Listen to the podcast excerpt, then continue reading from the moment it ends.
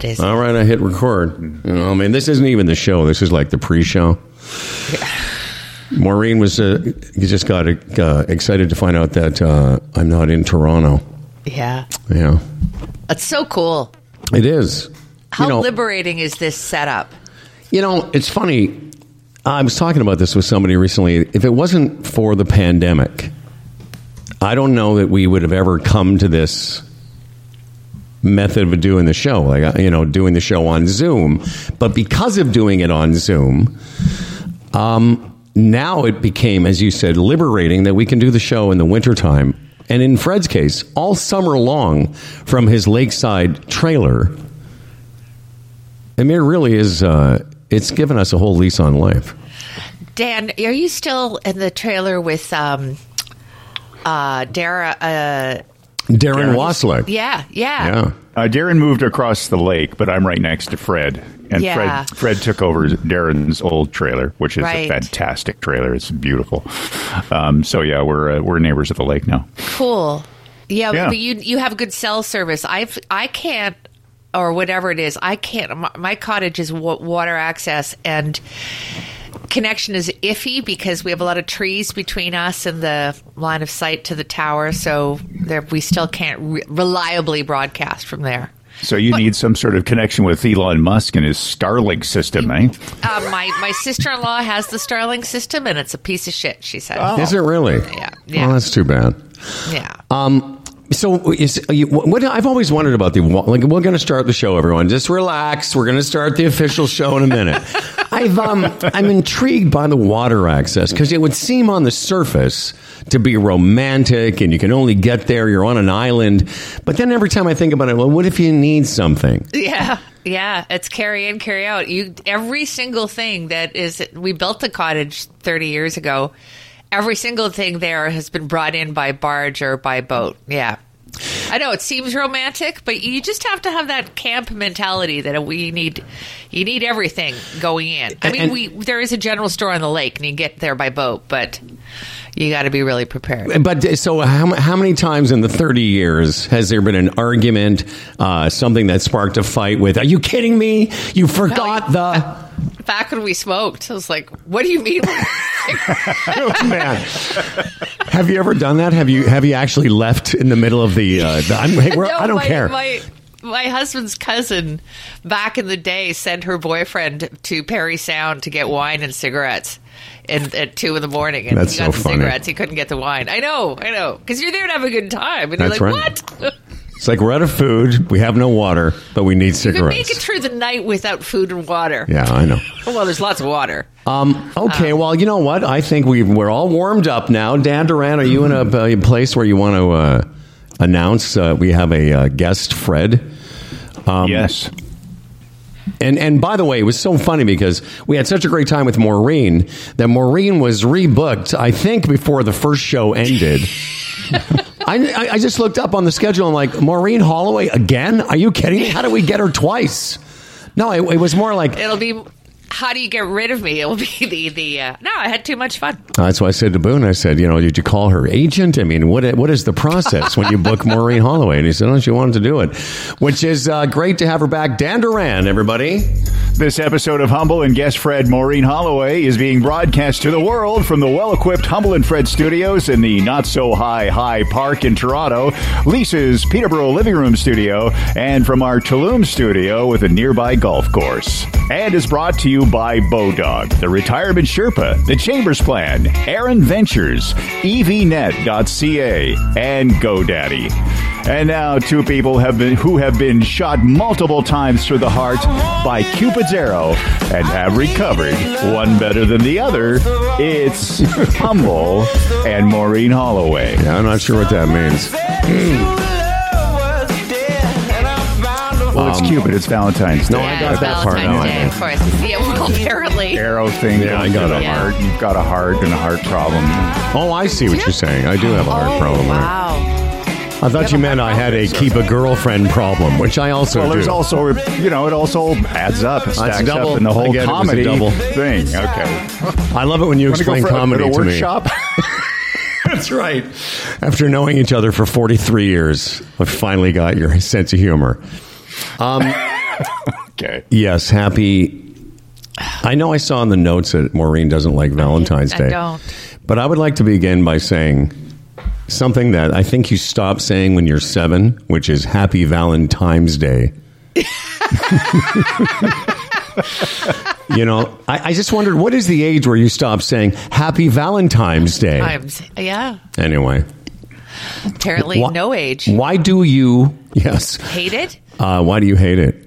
I, hate is a strong word. It is a so strong shouldn't word. Say. I don't. I don't hate Valentine's Day. I've You just. don't favor just- it? I don't favor it. don't think kindly of it because it puts a lot of pressure on people, and we're not really sure. Valentine's Day is not a celebration of love per se. It's a celebration of mostly for women, Mm-hmm. if I can be gender specific, uh, uh, who like. Um, you know, I mean, I like getting flowers too, but not not because it's the day that I have to get them. Uh, and the whole fact of the matter, you know, they jack up the prices of roses and, you know, nobody wants a box of chocolates. Certainly not six weeks after Christmas. Well, this is what I wanted to say. If I may interject, the problem Please. with Valentine's Day, and uh, you, you know, I've done uh, I don't know four or five episodes of uh, CBC's Debaters, and in one of my debates, I debated a friend of ours who you may know, Judy Croon, about the significance of Valentine's Day for men and women. Part of the problem is what you just brought up. Six weeks ago, you know, we all exchanged gifts. There's a lot of pressure on couples, making sure you get the right Christmas gift. And then for men, if I may be gender specific, and then for men, there's this six weeks later, we have to come up with some kind of schema. There has to be a plan.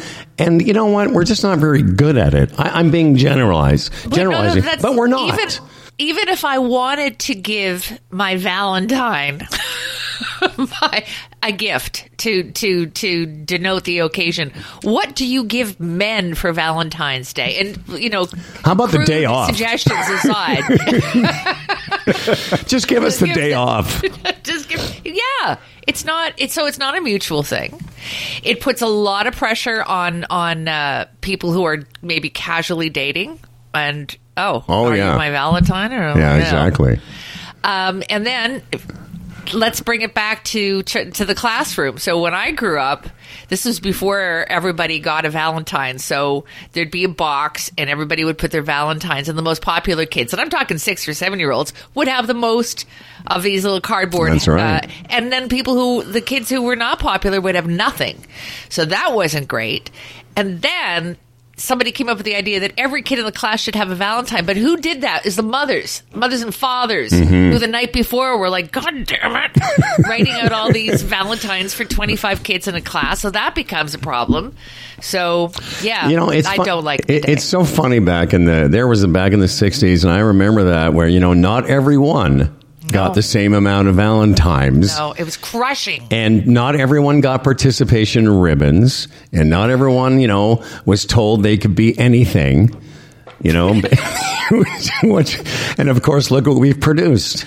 Well, look at us. We're the finest of oh, our Oh, yes. generation. Yeah. Sad. Now, the funny thing is, the three of like, so you and I have spoken about Valentine's Day, but I know our boy Dan Duran, who is sitting in his girlfriend's living room, and she still has her Christmas tree up. So, so you, you, you know, It's I- a like- bird tree. no, it's so funny. The, No, it's not. the first thing Maureen said when we came on the meeting here a few minutes ago was, "Why has Dan's got his, his Christmas tree up?" And went, and I said, "No, no, no, no more." And that's Dan's. That's Dan's going along with his girlfriend because they're in a new relationship. He's like, "Sure, honey, call it whatever you want." You're in a new Yeah. relationship. What are New-ish. you doing for Valentine's Day? There you go.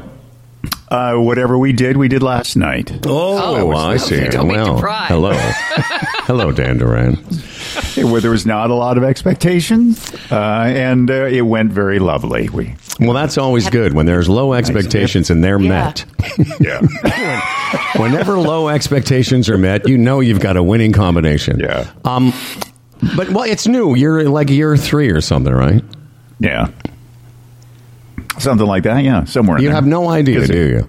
Well, no, it's in that area, but it was all you know, started through COVID and whatever. Right. So it's like it's a long. Uh, it was you know. So, did you actually? Um, here's a great story. Then, uh, did you had you um, ever had relation, any kind of relation? Had you been in close contact with uh, girlfriend Lisa prior to COVID? Prior to COVID, um, I- I'd have to ask her. She, I, don't I should tell Maureen. exactly Dan hates any off, but- question- but it was like it was right at the very beginning of COVID Okay. when we met. So I don't know when we, you know, when it was officially COVID when things got a little hot and heavy. I Yeah, that's know. what I want to ask because that's a that's a line you cross. You think, okay, I'm, you know, we're going to have relations, but one of us could be carrying a deadly, a deadly global Yeah. virus here, and not just your normal viruses that you might have. all the viruses that are possible. That's right. Forget genital warts. You should see what's going on here. Yeah. Anyway. I was going to tell Maureen. I don't. that- I don't have. I don't have this distaste for Valentine's Day like you guys. I. You know, it's it's fun. It's Hey. just you know you you know you don't have to throw so much damaged uh, emotional whatever at it. Dude, dude, Sorry. Dan, hold on a second. That's Maureen. She's the Yeah, that's. I'm the bitter. I'm fine with it. I just find it Yeah. hilarious that uh, you know at at our age we're still supposed to come up with something six weeks after you know another pressure packed present you know holiday. Yeah. Yeah. Well, it sounds like you have to have a meeting with whoever. And how's this relationship going to go? Are we going to, you know, all the Mother's Days, Father's Days? What, oh, what, how are you, uh, Maureen, on Father's Day and Mother's Day? Same thing? no, I'm not. I'm not crazy about those. Yeah, what other holidays do you? What other holidays do you hate? Um, let me just jump in and tell Maureen. Dan hates any question that has to do with chronology. He has no idea. He doesn't like to be talked about when it comes to like what when things happened. Okay. Anyway, all by way of saying that uh, today is the can we can we even call it the 14th of February? And uh, we're pleased to have Maureen Holloway. I mean, you know what, Dan? You and I, we're sitting here babbling like idiots. I, we get so excited that Maureen's with us that we didn't even officially um, introduce her, them, they. I don't know. Uh, she, her. She, her. Uh, Maureen, of course, a longtime broadcaster and uh, one of the uh, bright lights in the Canadian uh, media for many, many years. As I mentioned last time, uh, spent quite a, a bit of time on the uh, good ship uh, Voldemort, as well. Uh, Maureen and Wendy Mesley, Daniel, have uh, taken upon themselves to uh, produce a fine podcast offering called The Women of Ill Repute, and it's available wherever podcasts are uh, distributed. And we'll get into some uh, of that on the program today, Dan. But uh, No, here she is, Maureen Holloway. And uh, by the way, I'm gonna I've got to make this provision because I know he's gonna get. I know it. I know it. As soon as Lumby finds out that Maureen is here again, he's gonna go. Wait a minute. I thought blah blah blah, and I'm gonna say here's the here's the explanation. Literally, when we had more, and I'm I'm gonna have to send him a note, but I'm just gonna say it up because Jeff, at some point, Jeff's gonna guess, gonna guess Fred. But what happened was literally the show ended with Maureen. We had such a great time, and I guess Mike contacted you and said, "Hey, there's another day in February. Are you available?" And uh, I didn't get involved. And the next thing I know, I saw Maureen's name in the schedule. I was thrilled. But I know our boy Lumby, who is a longtime contributor to the program, is going to be like, "Wait Right. a second, I, I, I can host too," and and he can. Uh, but uh, I'm thrilled to have you with me. And, and I do have a couple things. Dan's going to hang around with us for a little bit, but there's a bunch of stuff that's happened that I thought, oh, this will be perfect for Maureen Holloway because. You know, you're a, a, a great voice and you have an opinion. And the, one of the first things you said to me was the John Tory thing. Are you Toried out? Are you Yeah. Toried out? So we're going to get to that in a little bit. Um, there's I mentioned to Maureen Dan that one of our listeners, Julie Fleming, who is a big fan of the Humble and Fred Trump talk, uh, sent me an interesting note, and I'm going to read that. I don't know if anyone saw Rosie DiManno's column in the Star, but uh, I'm going to bring that up, and it's an interesting perspective that. I think that uh, some people in the city are thinking as well. But first, Dan, did you know that Maureen Holloway was just, first of all, two things you don't know about Maureen. One, that Maureen is a golfer, No, I did not. know plays golf, and went on a golf trip with our boy. Oh, that, uh, that with- much of a golf? You're that Oh, much of a yes. golfer? They going yeah. into golf? Oh, yeah. okay. I go. I, didn't try to realize go every year. Oh, wow. And Yeah, uh, was it was it just you and Moore in the morning? it was John. it was John, my husband, and uh, it was and John Moore, Okay. whom I call Moo when I'm with my husband because they're both John M. Exactly. So, it's, so yeah. So I'm looking We at went to San uh, Diego, yes, Yes, you went. To, I, and I was following along on uh, the social media. I'm like, oh, there's Maureen, and there's a picture of John's. You know, John hitting a golf. I mean, I've we've talked about this last time. I've played golf with John, and you know what? God love him. Uh, he certainly tries hard. He sure does. He improved dramatically in the week that we were down there. Actually, Oh, did yeah. he? did he really? Well, he had a long way He to go. He did. He had a long He way to go. He had a long way to. You know what? He needs to relax. We were talking about you and your your podcast, Swing Thoughts. That's right. Swing thoughts. I, the the the thing that John that Moo does is he gets all up in his own head. yeah. And that's the problem. I, you know, he doesn't need any more lessons. He doesn't need in different clubs. He doesn't Yeah. need any of that. He needs to get out of his own head. And by the time our last day of golf, he was uh, he wasn't bad. He he he wasn't stinking up the joint. Okay, stop it. No, no, I- didn't all- listen. to leave. yeah, I did. You tell? Listen, you know I'm so fond of John, and I've Fred and I have both played with John, and it's a great experience. He's a great guy, but you know, it's you know, it's it's he, you, it's the hardest game to learn later in life, precisely because of what you said. When you watch a seven or a ten year old swing a golf club, they don't care. They're not in their heads care. about it. They don't mind the. Uh, they don't think of shots as good and bad. Yeah. But adults, we are, you know, stricken with self consciousness, which is a Oh. tough, tough thing to do because golf is nothing but a naked exposure. Every time you hit a shot, somebody in your group is watching you, and or they you think they're paying more attention than they are. Because most golfers are just thinking, when you hit a bad shot, they're just thinking, "Oh, glad that wasn't me." It's true. I like to say it's a, a golf is a an exp, it's an exercise in etiquette and humiliation. Yeah, absolutely. You know, there's a famous saying. Uh, one of the uh, golf announcers uh, famously said, "If you want to be a good golfer, and I would put any golfer, you have to be comfortable with a certain amount of humiliation, because too. no matter how good or bad you are, we all are going to have a shot or two. You know, I, if I can just pause for a second, I, I don't know if you knew that I um, was a pilot for quite a bit of uh, my my 40s and 50s. I didn't know that. Yeah, and there's an old saying in aviation: "How do you know you have a pilot at your party?" Oh, don't worry, he'll tell you.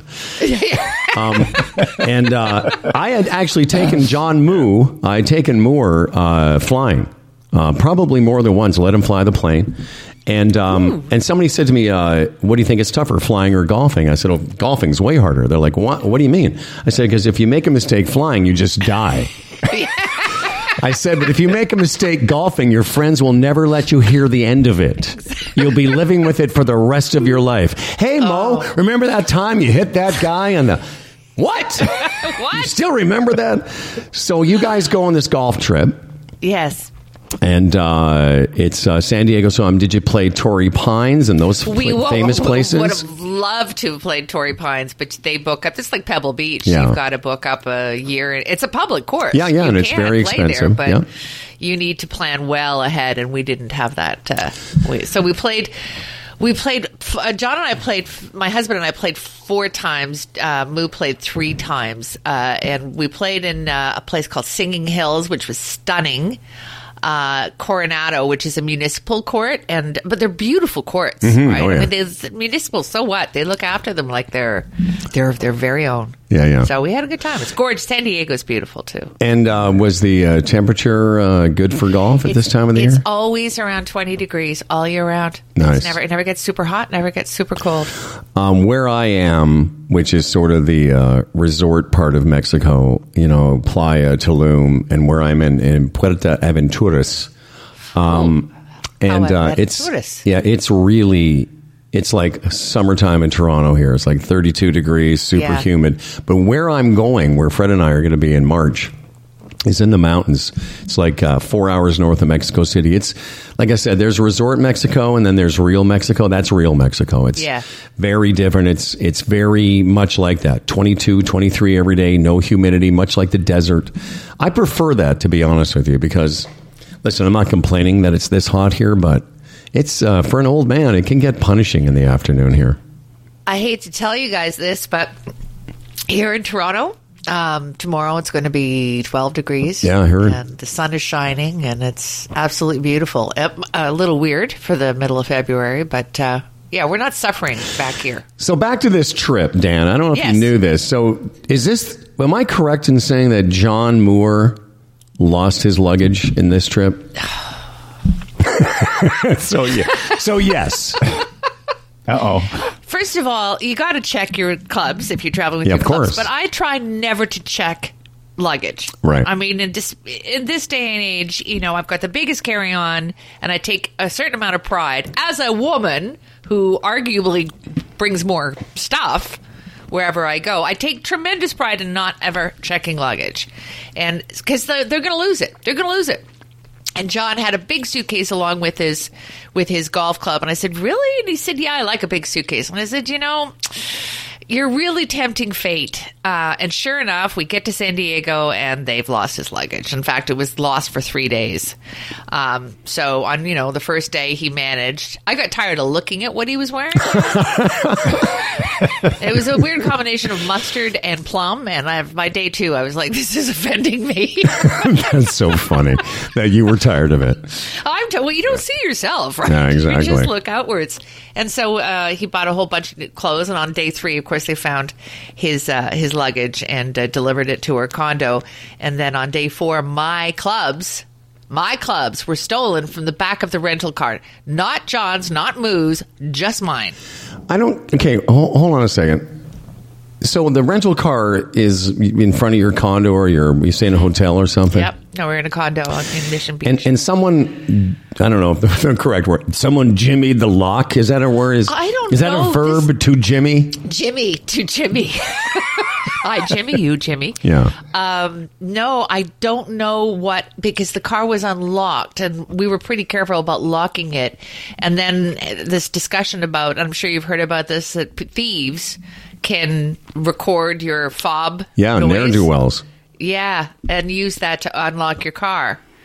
But what I don't understand is there were three sets of clubs in the back. Mine were the oldest and the yuckiest, and they only took mine. That Uh, seems very odd. That well, it seems odd on a couple uh, fronts, Dan. That, that you would only take one set, not three. Yeah. Yeah. And I'm going to say this: I'm assuming you were playing, you know, uh, women's clubs, women's specific clubs. Yeah. So maybe that's it. They were just they weren't they were just they were just in the market for a set of women's. I got a request. set of women's clubs, the Yeah. Callaway clubs. Yeah. Wow. But here's something you need to know. I don't know if you've ever tried to claim anything stolen while on vacation, because not to get too boring about it, but we didn't know where. to... Okay, first of all, do we get contact the the uh, the Airbnb owner for their insurance? What about the car rental? Nah. Um, f- the only people that would talk to us about what the p- replacement cost were our home insurance people back in Toronto.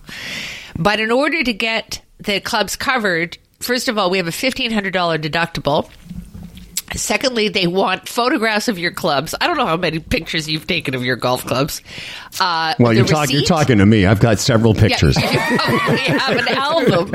I do. I have a photo. My does. daddy's first wedge. Yeah. Got a museum in the basement with all the clubs Oh no, I lined do. up. You know, Dan's right. I literally have. I have them all 1968 lined up. This was uh, this was Okay, well, the average 2010. person. Yes. so they say they want a picture of your clubs. They want the receipt. Well, I mean, I got them 14 years ago. Yeah. Um, so you know, I, that's fine. It's fine, but there's not nothing. Cuff. It's not. Oh, they want a police report. You know, I'm going to go to the police in San Diego and spend a day trying to get it. So it all just seemed absolutely ridiculous. So I rented for the um, the last two days, and I'm now in the market for a new set of clubs, which is kind of exciting. But you know, I got to pay, got to pay for them. Well, I have uh, I have some friends at TaylorMade, and Oh. uh, we'll uh, we'll have a little conversation because I think I can. chat. We'll have a little chat. As my Um, husband pointed out, he said these were probably the last clubs you'll ever buy, which brings up a whole other topic. We're talking we're talking to Dan earlier about the fact that his dog is old Right. and ill. I remember I had a producer told me once he said you probably have maybe two dogs left in your life. No, I know. What you, I know. Listen, I know what you're saying. Like, you, you, you, you literally could be What set of faced faced with the idea that this set of clubs you're about to buy. Yes. You know, considering you know You only you only change them every 14 years. Um, lifetime club. these are lifetime clubs. Uh, anyway, I will. Uh, I, can- I can uh, set you up with at least somebody that can uh, look at a discount. Uh, but I also need to be fitted the whole Oh, bit. yeah, I'm gonna- so- yeah, we'll- we'll- oh, we'll I'm excited. out, Thank yes. you, because I've only got one set of clubs left in my life. Um. Okay, I'm, I, I don't want Dan to leave before I bring this up because this is the kind of story, Dan, that if, if this was on the news, this is a Dan Duran news story. Oh, by the way, give my best to both John, your husband, John Moore in the morning, uh, who I'm a huge fan of. And uh, by the way, when when you were using rental clubs, did he look on look at you on day uh, two and go, "I'm sick of looking at your new clubs"? Did he? to get back at you. So Dan and um, is it Maureen? Maureen Holloway. My name is that just, my name? just before we let Dan go, I just read a story this morning, Dan, that there is uh, a seaweed, an algae, that has um, washed up on the shores here, not quite where we are, but north near Cancun, and it's a um, a strain known as sargassum. S A R G A S U M. And it's that green algae looking stuff. Right. The kind of thing that you would hate because Yeah. you would be like, shouldn't somebody get rid of this? Blah, blah, blah. This is natural. Yes. Okay. Wh- what about it? Well, I just thought, is it is it coincidence, Dan, that sarcasm shows up around the same time that I show up? You know what I'm getting at, Dan? Like, oh, uh, is because I first Master thought of. of sarcasm. I'm like, is this something to do with me? Is this a sign? I know that was a long way to go for that little joke, but uh, I had to do it. Uh, Dan Duran, uh, we welcome you to come back and uh, do the news. Maureen and I are going to Take over. We're going to Tory it up here and uh, take over. We've got some uh, sponsorship stuff to do, but um, let me uh, thank you. And uh, Dan will be back in a bit. Let me just get some music here, Maureen. And uh, just like last time, I've had uh, the Fred Man uh, pre-record some of these items, so uh, have a listen to this. The Retirement Sherpa, Tim Niblett, is a portfolio manager. Raymond James, a member of the Canadian Investors Protection Fund. If you have a portfolio and you'd like someone to have a second look because maybe you don't think it's performing as well as it should, Tim is your guy. No strings attached, no obligation. Tim will have a look and give you the straight goods. He's the Retirement Sherpa. He's licensed on both sides of the border, so it doesn't matter where you are. Tim can have a look. Retirement Sherpa, retirementsherpa.ca.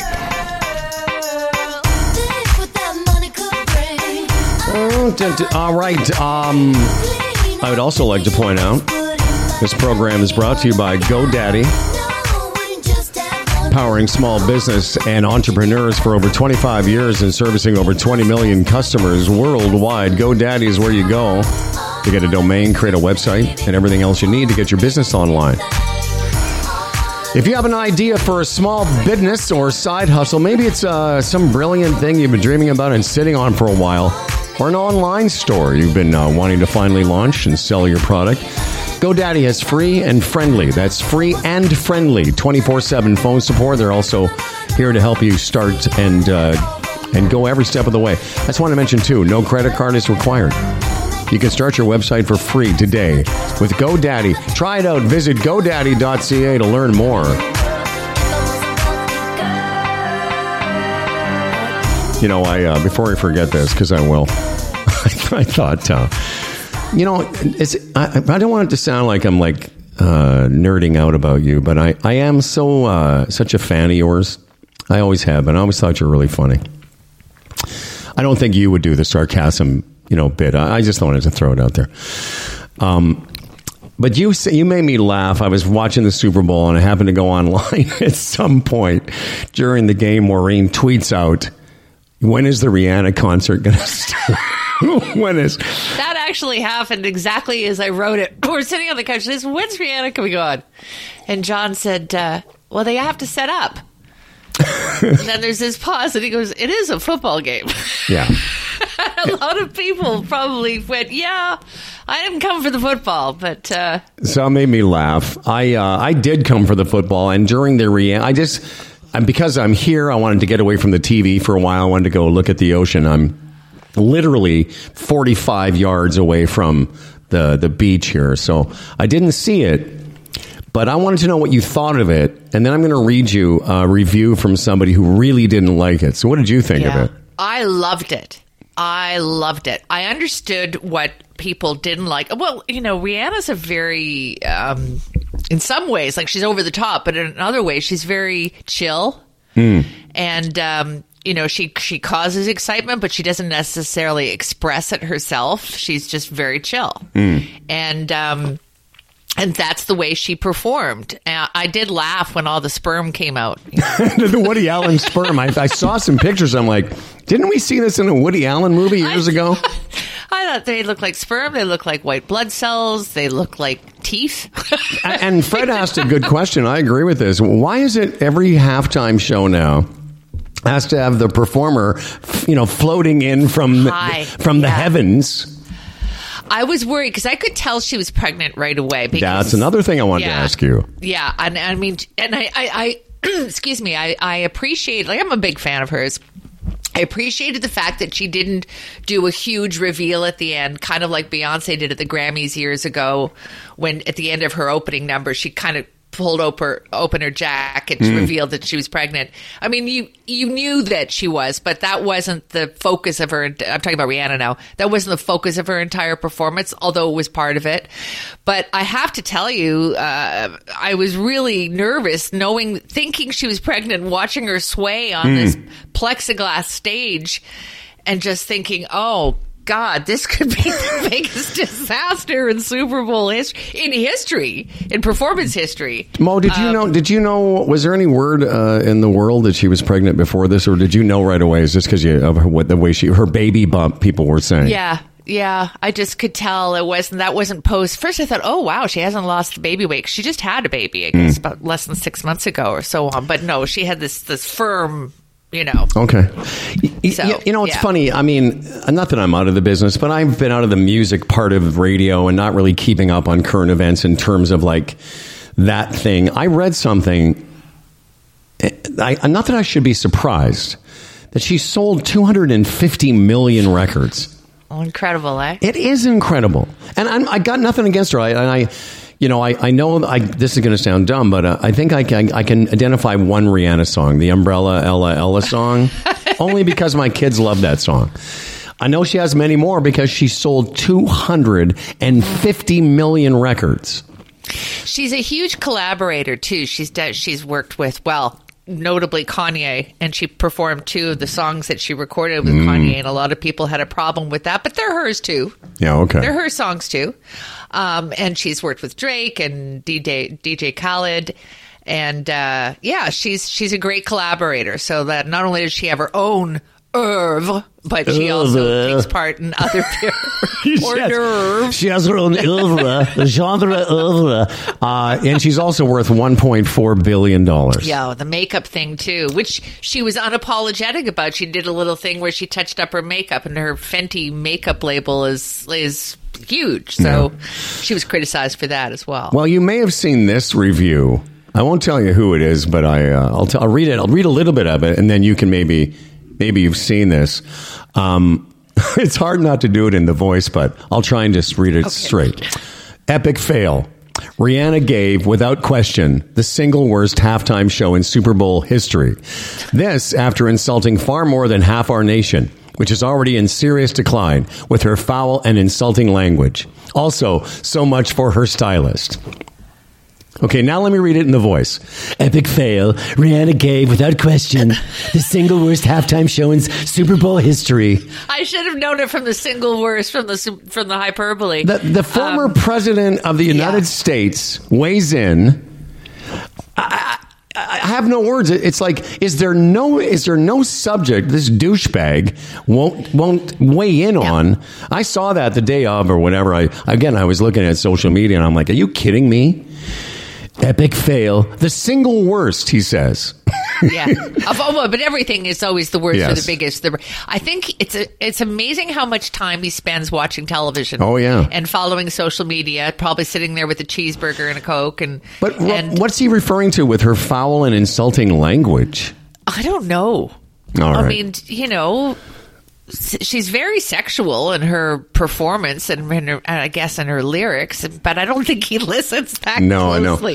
I have a question for you. Yes, go ahead. If Donald Trump asked you to play golf with him, would you say yes? I would not.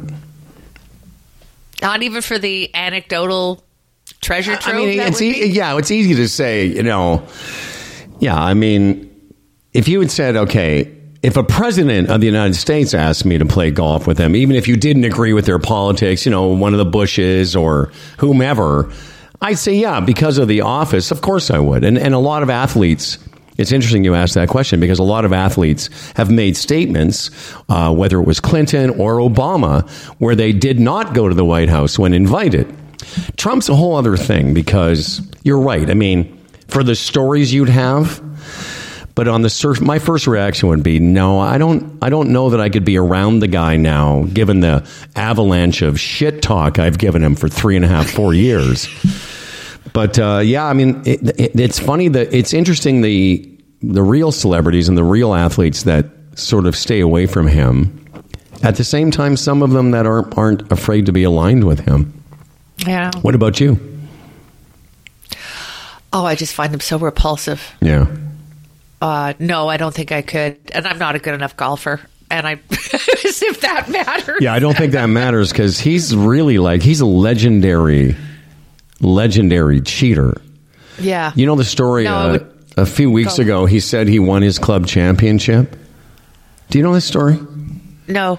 So somewhere in uh, January, the uh, the week that he had to go to that funeral for those one of the women that supported him. Uh, remember, he had to be in this church for like three and a half hours for a eulogy. And anyway, so that week he had to be at an event on Saturday, the first round of his senior club championship at one of his courses. and, uh, so he went out on like the Tuesday or Wednesday and, and shot around by himself and said that score counted as his first round score in the tournament because he had to go to this uh, funeral on uh, Saturday, and then he came back Sunday with a five shot lead and claims he won the tournament. like it's It's it's jaw dropping. you can't. Yeah, it's almost like if you if you pitch if you pitch that inside of a movie plot, they'd go, no, no, no, no one's gonna, no, No. one's gonna buy that. I know that's a true story. Wow. Um, anyway, I wanted to start the uh, I want to start the Tory talk, uh, but uh, Colin Mochrie is going to be with us in about uh, seven minutes time. So why don't we just sort of set kind of set the table? Let's just unpack it. Let's set the unpacking, and I just want to kind of get your because I'm sure you've met him as as I have. Many oh yeah, times. yeah, yeah. John's been a, a really good friend of ours um, for a long time, and uh, we talked about him yesterday, and he's always been a great supporter of us. And so, but I, I just want to hear what your thoughts were when you first heard this. I, well, I was shocked, like everybody. Didn't didn't think that was his kind of. I didn't think that was his bag, man. His over. Um, his earth. Uh, I was. I think it's really sad. I think he's been a really good mayor. I mean, there are certain areas that uh, you know his stance on the homelessness, uh, the homeless in the city, uh, or sorry, the unhoused in the city. Um, but um, for the most part, I think he's been a really good mayor. I also don't think that, that this is anybody's business. The the only thing that I mean, you know, you have an affair that's between you and your your wife. The the only thing that I would feel that I would be in a position to judge is that there's always if you're if you're messing around with somebody who is below you at work, you know, your staff, there's an imbalance of power. Um, but again, I don't think this was reason for enough for him to resign. But he obviously thought it did. I wonder if there's more to it and if we'll ever find out. Um, I have heard that he's actually thinking, and this could be wrong, he might be thinking of running again, like resigning, and then that there's been murmurs on the internet, so you know they're true, that he's been sort of, or as people have been feeling people out saying, what if he were to run? There's no reason why he can't run again, but that makes no sense yeah. You know, uh, just feeling the waters. But I, I think it's a shame, and I, I don't necessarily think this is grounds for him to resign. But Well, obviously you- he does. I, I would, I would agree, and so would Rosie DiManno. The article. Um, there's a woman I mentioned uh, Julie Fleming, who has been, a, again, a huge supporter of the Humble and Fred show and always has an interesting take, is a big fan of our, you know, Trump talk. Not everyone is. and, uh, um, Really? yeah, not everyone's, uh, well, because, you know, Freddie, Freddie and I can get, uh, you'll find this hard to believe. You know, we can get carried away No. um, it, it got really because because we were so outraged, and, and it, it doesn't matter. So Rosie DiManno wrote an article, basically echoing kind of what you just said. Let it, it's it's surprising, and it's sort of a a bit of a sad affair, no pun intended, but not really grounds for him to resign. You know, she starts the article by saying. Um, you know, John Tory led us through a rage, uh, led, the city through a ravaging pandemic. He pleaded, uh, pleaded with us to keep a distance, to be cautious, to take care. But somewhere along the line, he threw prudence to the wind. Um, and she goes on to say, you know, he basically, you know, drew close to a woman who was not his wife and mentions that you know those who live in glass houses. Because you know that that faux outrage of people like oh can you imagine? But in the meantime you know they're doing what they do in their private lives. And and yes there's and this is me now. Yes there's an imbalance in terms of the power structure of John Tory as the mayor and a younger woman but it wasn't like a Matt Lauer situation or a Harvey Weinstein situation. He wasn't locking doors and forcing her to do unspeakable things. And I just want to say on behalf of, you know, 28 to 30 year old women who I know, you know, they can make up their own minds.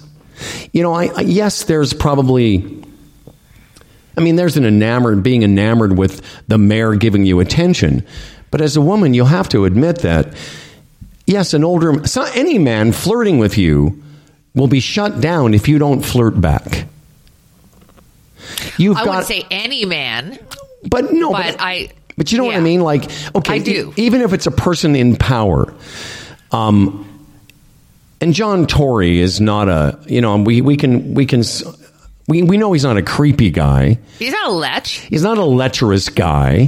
He's but so whatever whatever signals went back and forth, they went back and forth. Is my point. Yeah.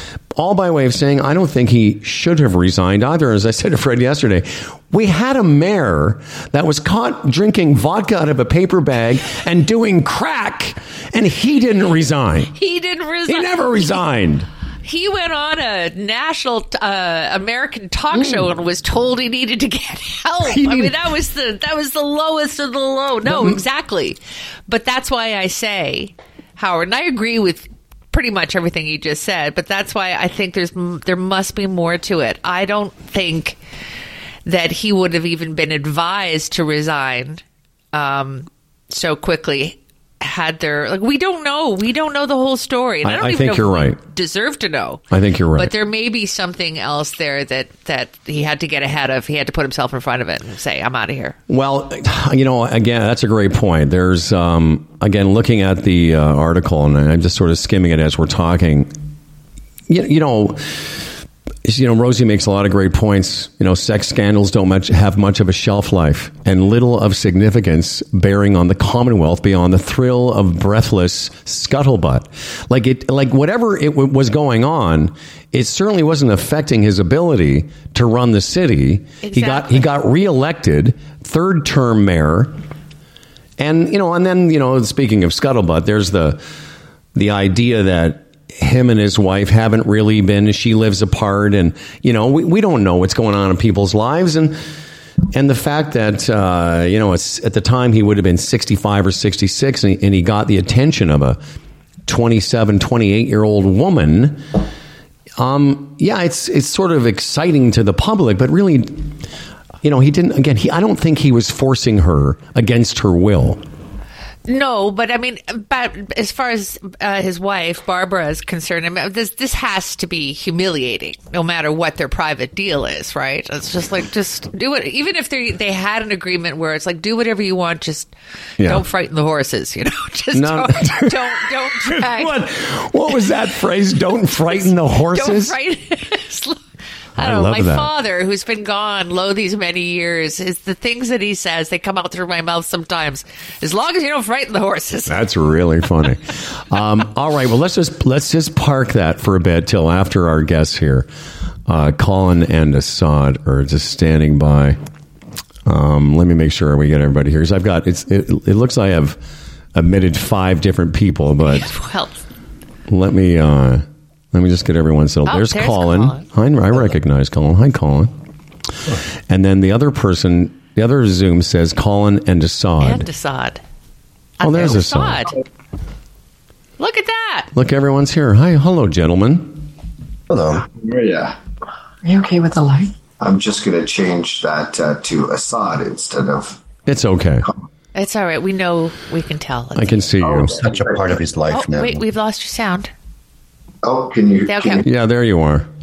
Um, Okay, great. Well, listen, I don't. Assad, you seem like a nice person. It's just, uh, I don't know you, but you seem like a nice guy. Colin Mochrie, I, I know you. Many, many times Colin has darkened these. Uh, I think this is the first time you've done the show since we've been doing it on Zoom, though. I think so. Yeah. I, I think we did a lot. We came to your studio. That's right. The You- last time. The last time you were in our big studio in the in the city. But uh, by way of introduction, um, these two gentlemen are putting together a show. It's called. It's actually a, a hybrid. It's called Hyprov, which is the combination of improv under hypnosis. Uh, please welcome Colin Mochrie and Assad. I want to make sure I'm getting this right. Mechi or Meki? It's Meki. Assad, welcome to the program. Of course, this is Maureen Holloway filling in for Fred. Fred is not transitioned into a woman, although he'd be very pretty. Um, And um, Colin, I welcome you. How, how have you been? How's your family? They're all good.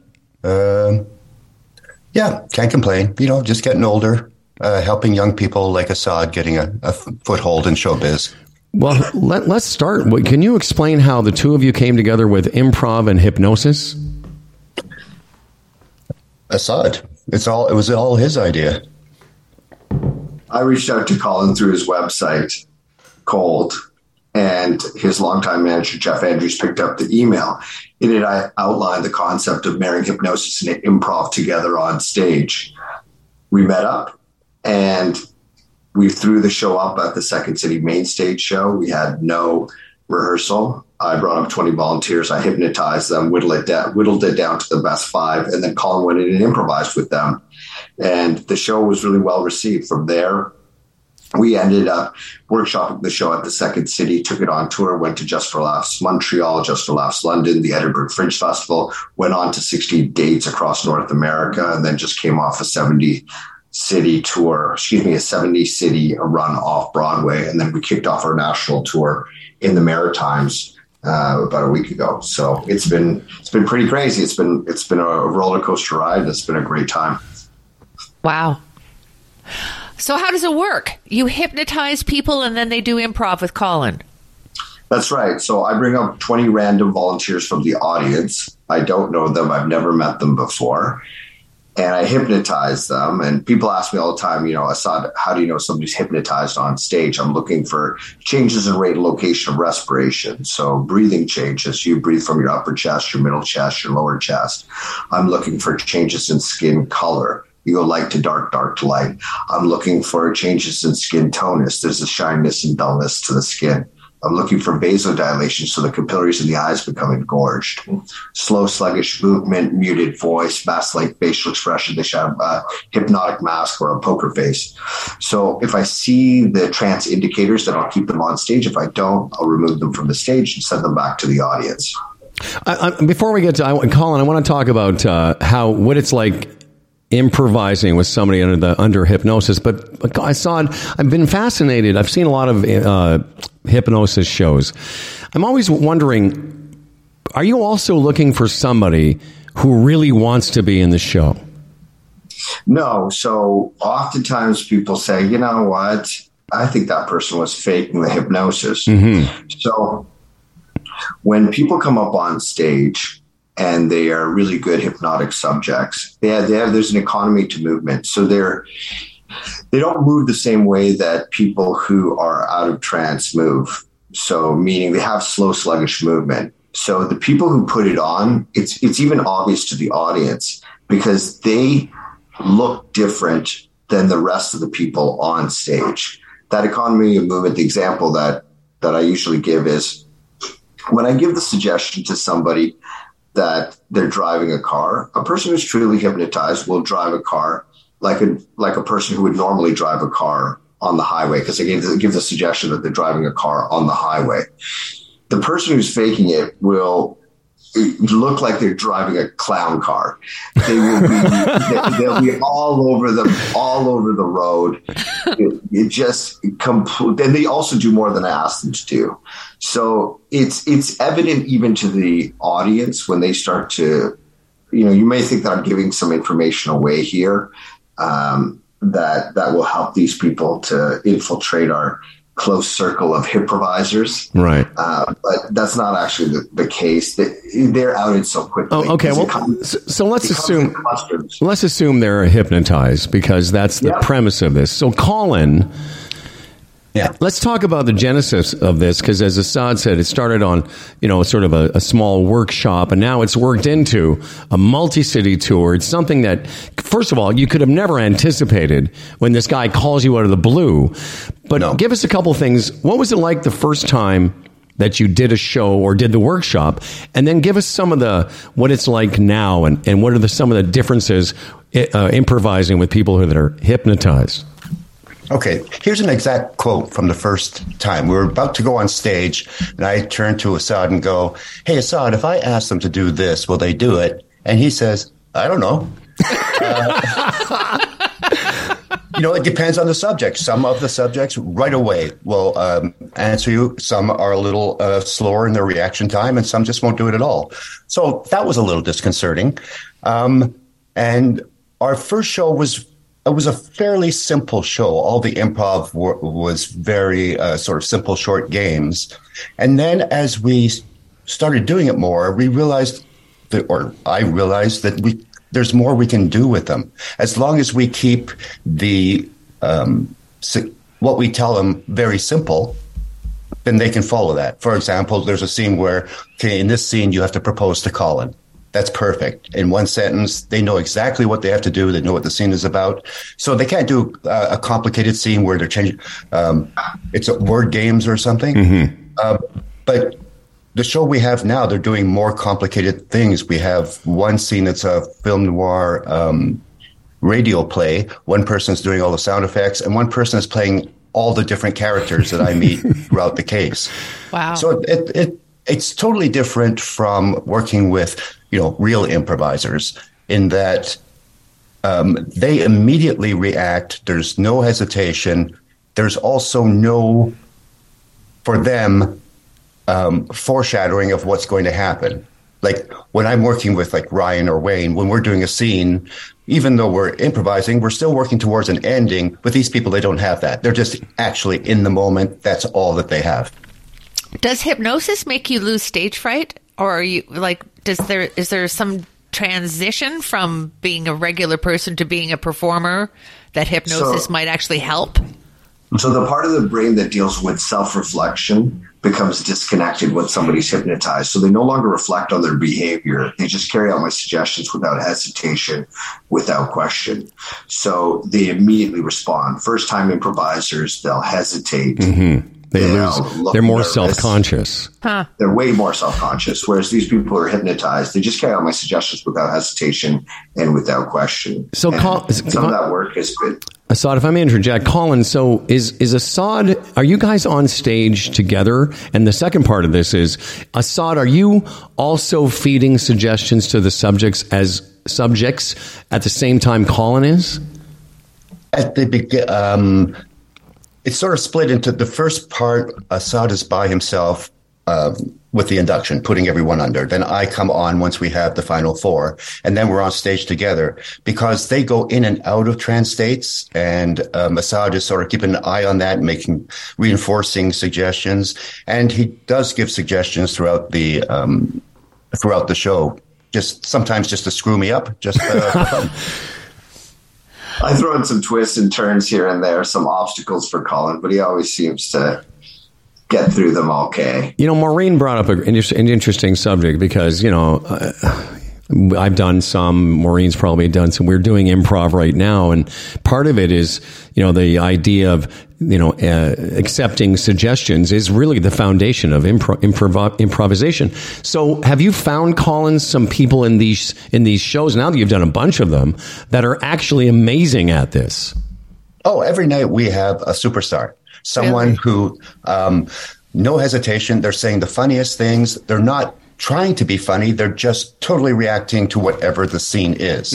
Um, we've had uh, we had one woman who was our superstar, a young woman, and afterwards I was talking to her, and she was saying, you know, I have crippling social anxiety. Really? No idea why I said I would go up there.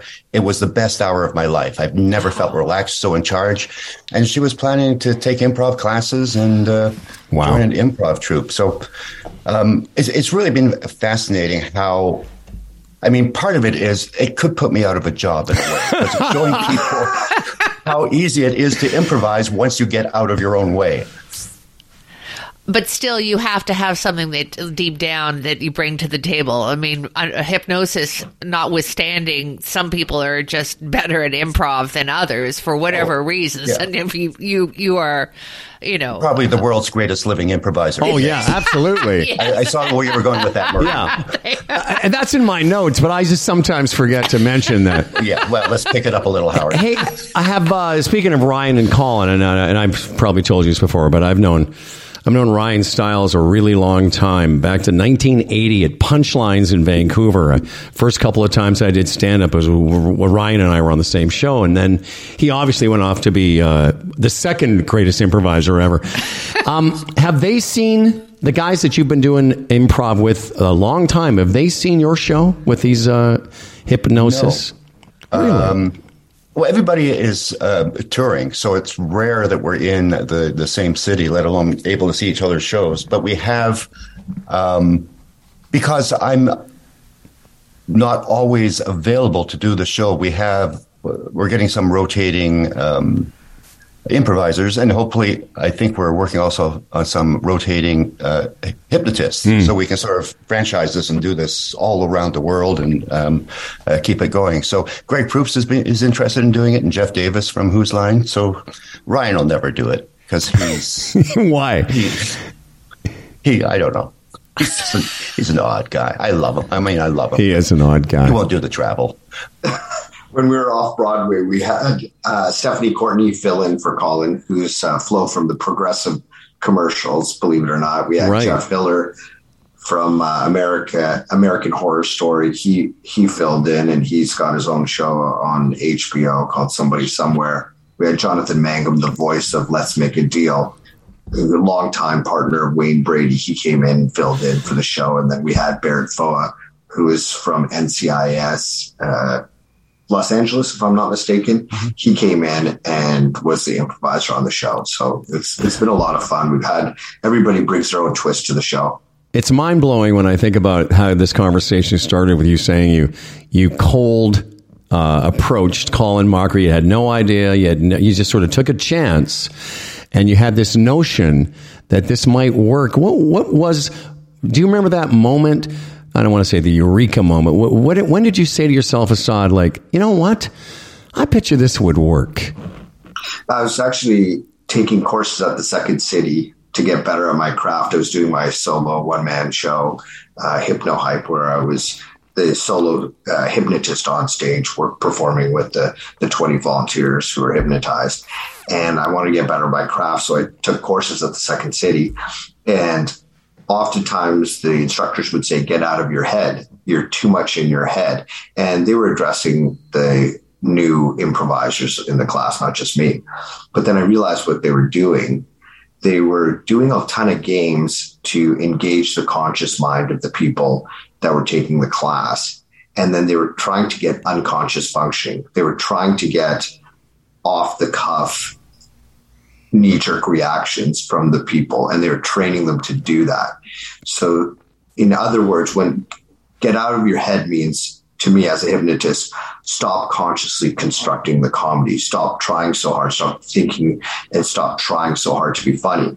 So I thought, wait a second, with hypnosis, you're moving the conscious mind aside, the critical analytical part of the mind, the part of the, the mind, the mind that you're using right now is taking information, and you're working directly with the unconscious mind. So is there a hack possibly uh, for this process? And the answer's been a resounding yes. So you can actually hypnotize people who have no experience with improv and turn them into great improvisers. So then it, the, the second part of this really was, you know, how do we raise the stakes even further? What if we take these people who are, who are hypnotized and really good improvisers and then put them in scenes with the world's Greatest living improviser. I mean, unbelievable, on the really. planet. Well, listen, man, I, I, I want everyone to know the show is called Hyprov, H Y P R O V. Uh, the show is called Hyprov, Improv Under Hypnosis, uh, parenthetically, with the world's greatest living improviser. Yeah, it'd Colin be funny to Mochrie. get that on the poster. Apparently, it's- it's Yeah. A lot of long. words. It's it's really bullshit that it's not. Um, Colin Mochrie uh, and uh, Assad, thank you so much. We're, ticket, there's still a couple shows. There's one in Brampton on the 16th, and one and sold out. sold out. Forget that show. you can't Oakville's- go. Oakville's sold out. Sold out, And forget Richmond that. Hill was sold out. Who do you think you then- are trying to go to those shows? You can't go. I- Congratulations. There's, there's Wow. some tickets left, I think, for there's singles left for uh, the National Arts Center in Ottawa, and there's uh, some singles left for the the show in Brantford. But I, it's just been the fans have been fantastic. Well, Colin, you Colin sort of hinted at the an idea of sort of, and then it's really intriguing to me that you can sort of franchise this idea. Basically, like you would any theatrical show, it can be performed by other people. Um, right. So are if just and, and again, sorry for being. I'm just curious. Are you are you two the are you co-owners of uh, Hyprov now? Is that the Colin's going? Yes, We we are. are. Howard. There's no times that we I can't buy any shares. Yes, we're bus- yes we're we're business partners along with Jeff Andrews, who's Colin's Colin Mochrie's manager, and then my wife, believe it or not, Sarah Power. She happens to be a Well, that's a huge on the show as mistake well. because that can't last forever. Look at John Tory for crying out loud. Wow, you, you went there, hey Howard. Oh, I'm sorry. I wish, would you like to hypnotize me first before I say ridiculous shit? Well, let me tell you something. Here's something interesting. Uh, Colin always gets asked in interviews. Colin has Assad ever hypnotized? you?" Yes, Colin. So the answer is no. We jokingly say, well, he he answered my email very quickly and agreed to the project really quickly. So who knows, right? Right. That's the, that's always the joke. But to this weekend on Friday, uh, I've got a partnership with the Four Seasons where I'm working with clients for cons- as a consulting hypnotist for weight loss and stress management and peak performance. So Colin's going to come in on Friday. I'm going to hypnotize them, uh, excuse me, hypnotize him, and we're going to videotape it. So Can I just say that was the most subtle commercial I've ever seen to an interview? That's Shameless plug, Colin, you got to do what you got to do, man. Absolutely. Nicely done. Listen, man. Uh, Colin, always a pleasure to uh, see you. You're just a sweet, sweet person. And Assad, all congratulations, my friend. That's amazing. I, I love hearing stories of people that you know you took a chance and it's paid off. And and this show is going to be running. Uh, apparently around the world and around the country. Uh, if you are uh, listening somewhere else other than uh, Southern Ontario, uh, where can people find out more information about it, guys? You can go to hyprov.com, H Y P O R O V. Let me try that again. H Y P R O V.com. Hyprov.com. All right, my friend. Uh, listen, guys. Also, I just got contacted by a ventriloquist, so keep an eye open for That's right. oh my God, ventriloquist. that is really funny. Well, listen, the whole thing has been an experience. Colin, all the best to you, and uh, give my best to Deb. Love. Assad, some other time, my friend. Okay, Thank you. That is pretty good. Uh, Colin Mochrie and Assad, thank you very much. Hyprov, improv under hypnosis. Go check it out online, and we'll see you guys. Just let yourself out of the room. You know, the hell you want. Bye. Dun, dun, mm, dun, mm, mm. Um, just You hang know on. what a I s- was thinking? Yes, please tell That- me. That, that hypnosis would help your golf, not your, one's golf swing. It does actually.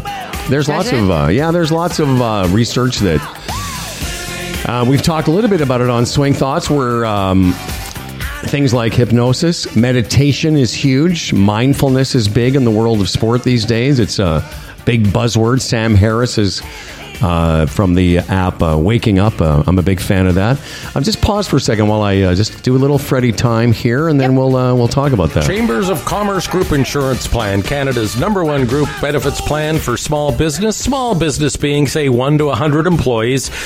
If you've thought about having a benefit package for your small business, this is the way to go. To go to chamberplan.ca, get a free quote today. It's right there. All the information you need. Uh, there's prescriptions. There's dental. Uh, there's therapies. There's the travel component that we talk about uh, so much. Uh, there's a mental health component now, an HR department. Yeah, it's all there and all affordable. They've done a great job of keeping the premiums down for small business, which is very important, obviously. It's the Chambers Plan, Chambers of Commerce Group Insurance Plan, chamberplan.ca. Uh, yeah. Okay. Very nice. Yeah, that was uh, that was fascinating. Have you ever been hypnotized? No. No one's offered.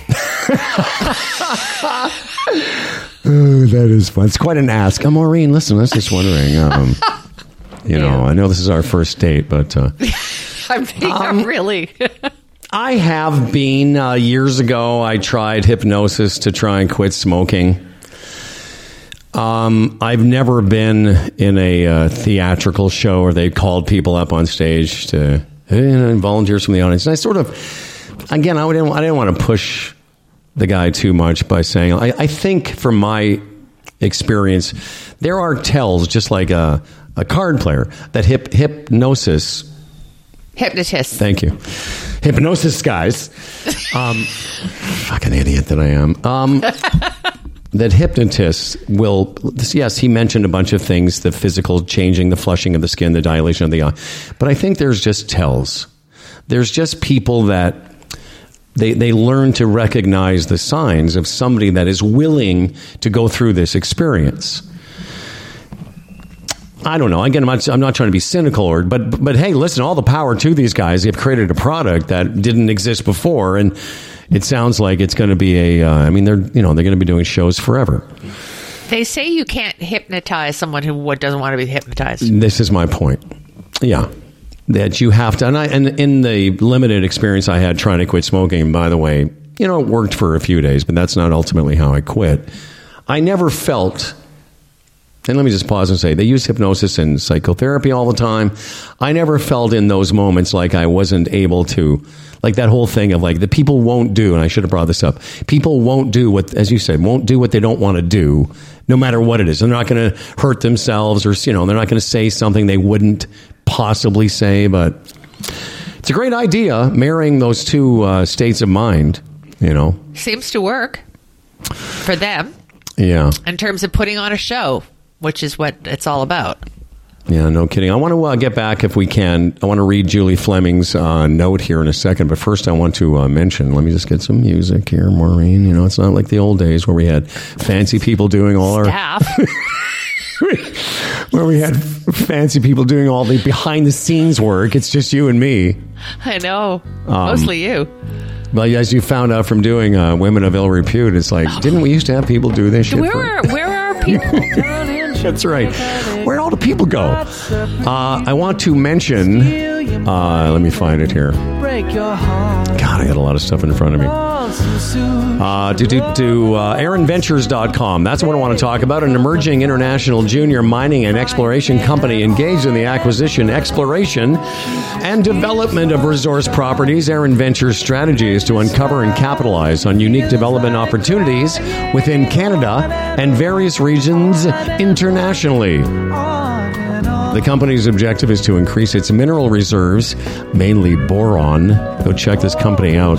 Developing current properties and through the acquisition of additional mining projects. ErinVentures.com. Have your uh, financial people take a look at this company. I think you'll be impressed. ErinVentures.com. Uh, just to pick up that thread that we were uh, picking at a little bit, uh, the John Tory thing. You know, knowing uh, him and I mentioned yesterday that when I and when Fred and I went to the mix in uh, 2003, a period that whenever I bring it up, Fred still gets a little bit, you know, a little bit twitchy. Um, it wasn't the greatest experience, but you know, like any other experience, it was what it was. And uh, John Tory's campaign office. You know the so you know if you're looking at the the entrance to St. Clair and Yonge there the the off on St. Clair that building I think it was a bank at one time that's how that was his campaign headquarters and speaking of smoking I used to go down there for cigarettes and started talking to some of the people that worked there got to know John and that's how we all met isn't it isn't it weird or do you find it weird when you sort of know somebody who's quite well known and then something like this happens Yeah. It seems yeah, a bit you feel like you want to. I, Wendy and Mesley and I were talking about, you know, should we talk? Who should we have on the show? And we don't tend to be topical um, because it's a podcast that's, you know, you want it to live on and not jump on a story that was going to seem um, out of date in a few months. But we were like, who can we talk to about John Tory? And I think we both thought, well, we know John Tory. Why can't we talk to John Tory? And, uh, well, because uh, he's not talking. But yeah, it's that feeling that, you know, I, I don't know him particularly well. We've had uh, my my weirdest moment was I had John Tory on as a guest on the morning show I was doing at CHFI, and Gord Downie died that morning, and we it's, and they came in and told us we had to go from commercial break to talking about Gord Downie. Of course, he didn't miss a beat. The thing about John Tory is he can talk about anything at any time, Yeah. whether you like that or not.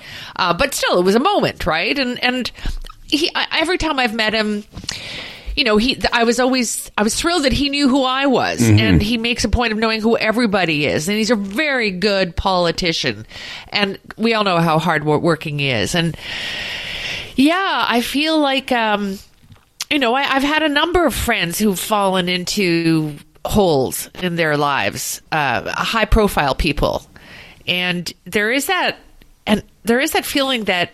Is there something I could have done, or is there something I could Well, do? I just want to pick which up is ridiculous. on, on what you on what you said about John. Like John had a, an ability, and again, that's what I, I remember from the early days of knowing him. How he always made me and Fred. He made it seem like he was a fan of our show and he Yes. knew all about Yes. us and you know he had us on his uh, his talk show on CFRB so we would do John's uh, John Moore in the morning. We did the roundtable with him once a week and we did Tory's show once a week when at the time we started the podcast when it really made a big difference to us. But we had John on I talked about this yesterday we had John on um, at the Christmas show just a few months ago. So this affair was still going on.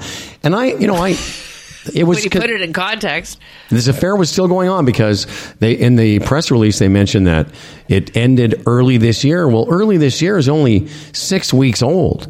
yeah. And how we got John on the show is I texted him. Like I, you know, and that's another thing I wanted to ask you. I was thinking about this yesterday. I I feel like I want to just send him a note. Yeah, Do you think no. that's a, not appropriate? I- what- No, yeah. It's, it's I just want to send him a note and say, hey, thinking about you.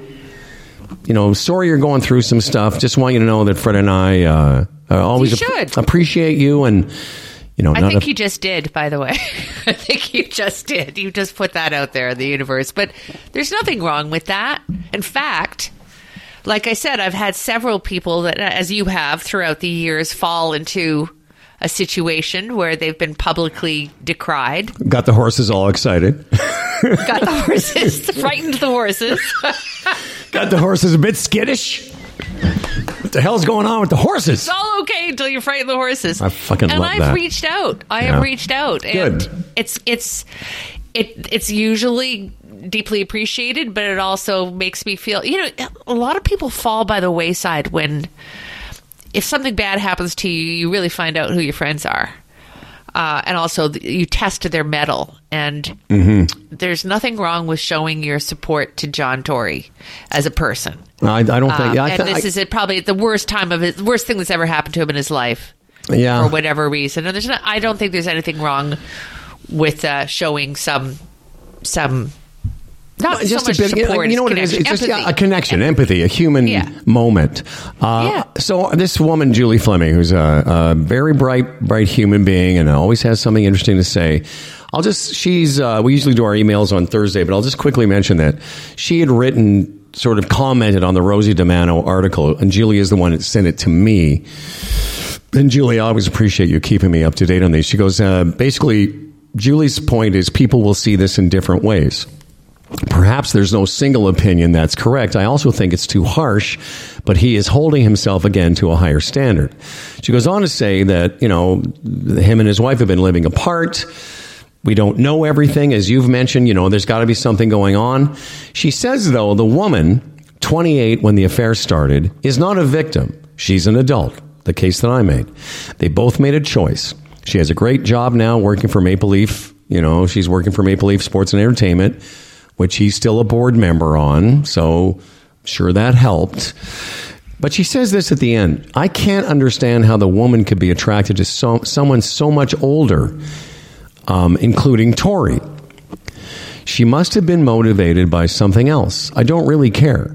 I'm annoyed that we'll end up with a left leaning mayor as a result. The candidates being discussed are all left wing. It's also horrible that hundreds of million will be spent on another election. Yeah. I disagree with the first point, and I agree with the second. It is a shame that we're going to have to go into an election, and we don't seem to have any, in my opinion, uh, likely candidates. But as far as being, a ch- I mean, who are we to question why one, uh, why someone's attracted to somebody? I mean, people fa- are attracted for maybe she's got daddy issues. I don't know. Uh, It doesn't matter. Doesn't matter. That's not the point. Yeah. Well, as I said to you earlier, and again, people listening to the show know that in 2011, for during when the program started, and again, this one we had some conversations with John. well, I was involved with a slightly younger woman, um, 24 Or years. slightly younger, like what, six months? Or? 24. Oh, oh, Yeah. Okay. But but for a long time. Like I was with this woman for almost 7 years. yeah. And so and and Fred used to take great delight Oh, I bet. in uh Oh yeah, it was quite Pointing it out. Pointing it out to anyone and everyone including I'll guarantee there's audio somewhere. If we wanted to be really, you know, if we had real people, you know, other than not that Boone's not real people, but if we had staff, we could find a lot of audio of Fred saying to John Tory, when it doesn't matter what Howard's saying, his girlfriend's 24 years younger than him. Who Wow. cares? so I can tell you, um, it's, it's so funny because I used to say, uh, you know, her name was whatever, but her indigenous name is Daddy Issues. um, so I, yes, people would say, you know, wh- why would she be attracted to you? And, and I said, listen, whatever was started, however this started, after year two or three, it's like any other relationship. So I can kind of relate to the idea that, you know, I never thought I would be that guy, but when I met her, you know, I wasn't married anymore and I was not, I never really was the kind of hit on the cart girl kind of guy. I always found that creepy. But to be honest, she sort of, she showed, she gave me some buying signals before I did.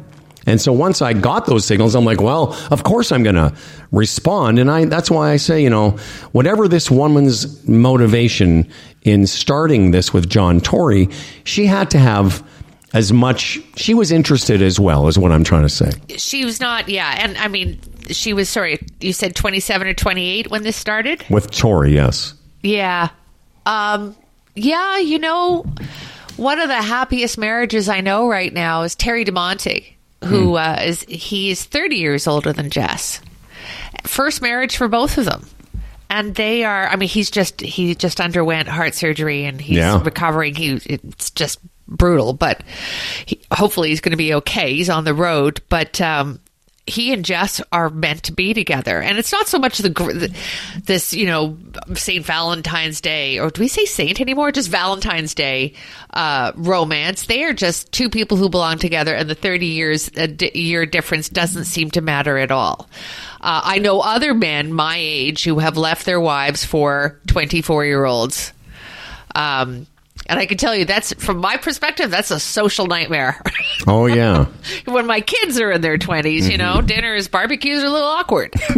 um, Oh yeah, believe me, I could tell you some stories of many, many awkward situations, not the least of which I was older than her parents. Yeah.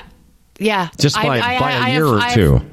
Been in that those situations, and they're weird. But you know, it's funny. Ultimately, when anyone would be around us, any other couples, you know, it was much like you mentioned about Terry and his wife. Um, we were a good couple.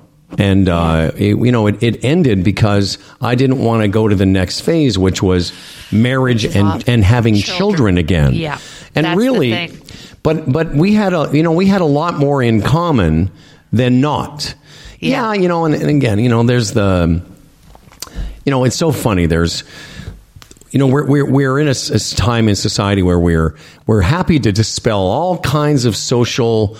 Um, former taboos but that older man younger woman it still has some stink on it What about an older woman, younger man? but but I'll which would by the way doesn't have the same stink or that's not the right word doesn't have the same stigma as an older because I'll tell you what when an older woman is with a younger man it's like uh almost like a triumphant it's like a victory when an older man is with a younger woman it's like oh that creepy old it, it just is uh, because I had people say just ridiculous things to me. Is this your daughter? You mean the woman whose whose tongue's in my mouth right now? No, that's that's not my daughter. We don't kiss in public, but you know, my real daughter and I don't kiss in public. well, not that way. Not that way. Yeah. you know, there, there's this is a huge discussion. You could spend so much time on it, but there is a biological imperative behind it all. I mean, one Yeah, of of the reasons course. why men, older men, and younger women have always happened is because you know you have to populate the earth, and you got to get with a woman who can have babies. Whereas an older woman, younger man, doesn't serve any biological imperative. That's that's there for who knows for, For pleasure, or as you put it, it's a trophy.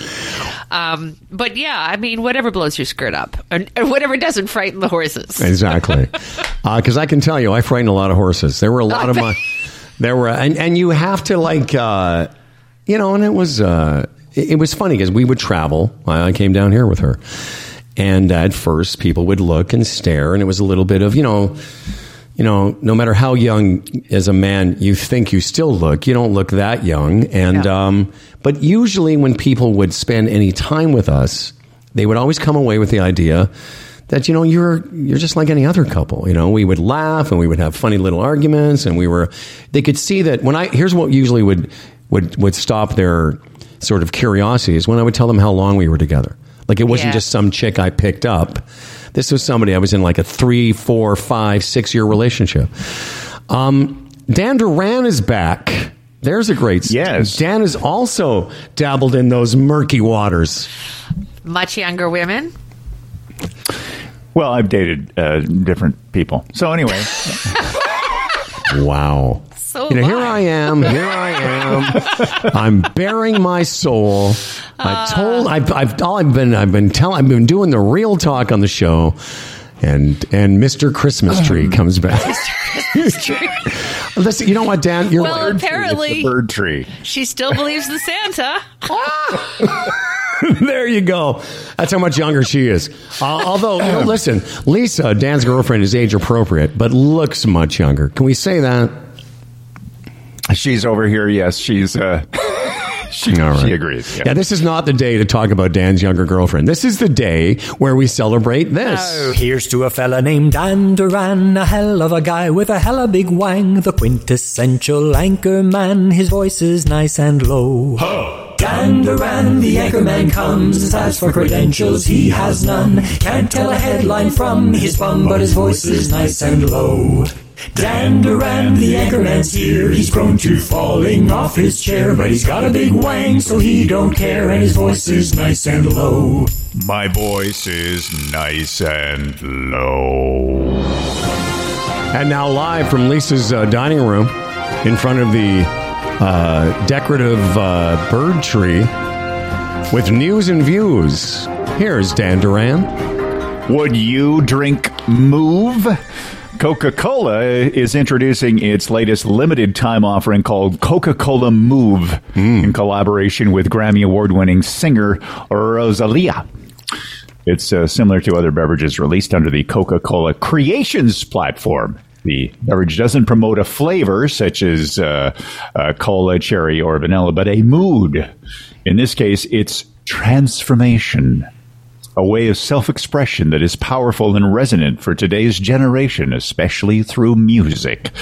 The move hits stores uh, in the US and Canada on February 20th.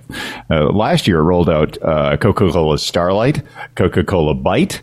Uh, artist Marshmello's limited edition Coca Cola and Coca Cola Dream World. I've n- n- never heard any of those, never saw any of them. Uh, of course, I'm not much of a soda drinker anyway, so. Um, I have had uh, some flavored uh, Coca Cola offerings uh, in my adult life, semi adult life. Um, I've had uh, cherry Coke and I've had vanilla Coke. That's probably as close. Vanilla Coke was pretty good, or Diet Coke, whatever. What about you, Mo? Do you drink a lot of soda? What is what is No. your drink of choice? Like alcoholic or non? Uh, either. Did I say that too quickly? How do you? Uh, how does one? How, let's let's talk to Maureen Holloway about her hydration. Well, if if I I don't uh, no, I'm not a I'm not a pop or soda uh, drinker at all. Mm. But uh, but I will drink sparkly water with with flavor in it. You know. Yeah, I like it. thing. Yeah, Um, I haven't done a deep dive on on the uh, the soft drink industry, but I do know that there's some trending away from sugar drinks. 'cause Yeah. it's concern for. Mm-hmm. Well, uh, that surprises for me, Dan. I would have thought before you did this story, you would have done a deep dive on the soft drink industry. But uh, you know, Did it? I guess you've been busy decorating the the bird tree for Valentine's Day. I just skimmed the surface of the uh, beverage. Um, I had uh, I Maureen doesn't know this, but you know, there's a lot of things uh, physically wrong with me, uh, including I've had some stomach issues. And a couple months ago, I I stopped drinking years ago, but. In, in the last seven years, I, I- I just when I drink, I just drank like you know cranberry and soda, something in soda, and and Yeah. this uh, wonderful nutritionist said, you know, maybe part of your stomach issues is how much carbonated beverages you're drinking. And Dan will attest it at my place. I literally have, you know, at any given time, 10 to 15 bottles of all kinds of soda water. And I've stopped drinking it. Um, it's made a little bit of a difference, but I kind of miss that, that bite thought- you get. Carbonation was actually good to settle your stomach. I thought like that's what that we all have those. What are they called? The where you make your own fizzy Soda- water. soda Soda stream. stream. Yeah. Yeah, yeah. Yeah. Uh, and I thought that that was actually better for you. But I, you know, what do I know? maybe better for you than pop, but I mean, not better for you than regular water. And that the No. and, and here's the thing, you know, and Dan, Dan, how many bottles of that when I when I quit drinking? Well, your it, wine cellar turned into a. Uh, what did you do with your wine cellar? uh, turn it into a soda cellar. yeah, so Who doesn't want to come down and see that? Oh yeah, this is a vintage uh, San Pellegrino. You, this was bottled. Hey, look, it was bottled just in November. Anyway, um, Dan, before we get to your second story, may I take a moment here and just talk about the wonderful golf course that I'm getting to play, the PGA Riviera Maya.